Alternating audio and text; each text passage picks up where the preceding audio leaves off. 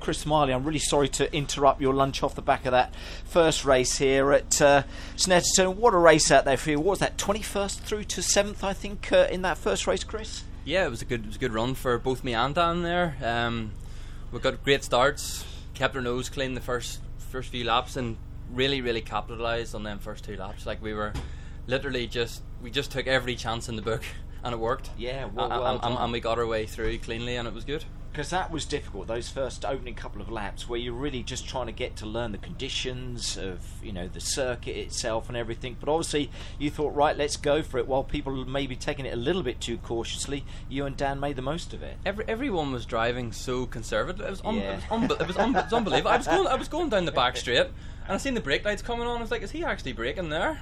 And I, I, I think I passed three car- three cars underneath the bridge. Yes, so there you go. You just took advantage. But I, but I, but I couldn't see a thing. I could see nothing. I'd say conditions again. Visibility must have It- been just atrocious out It, there. it was Chris. like it was like driving on the M25 Yeah. with a complete blackout fog.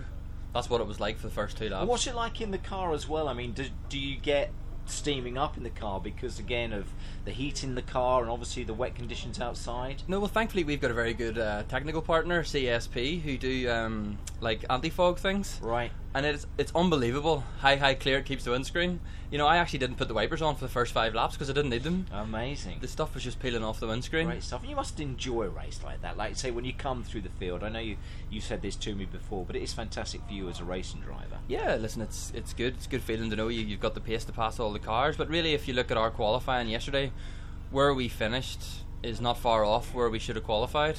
You know, if I hadn't have had my lap time disallowed in, in qualifying, you know, I would have been tenth in that bracket somewhere. So, yeah, I basically I basically raced to where I, was, I should have been starting from, really. Anyway, you know, but that's that's fair enough. You know, we've, we've um, you know, went forward. You know, it's good good for everybody. It's good for all the spectators, and it's good for everyone. Yeah, good race and everything. And finally, just to say, in a good place for, for race two, you're back in one piece, the car's back in one piece, and that's the way that people seem to be approaching this weekend as we all look ahead to, to you know that final race of the day.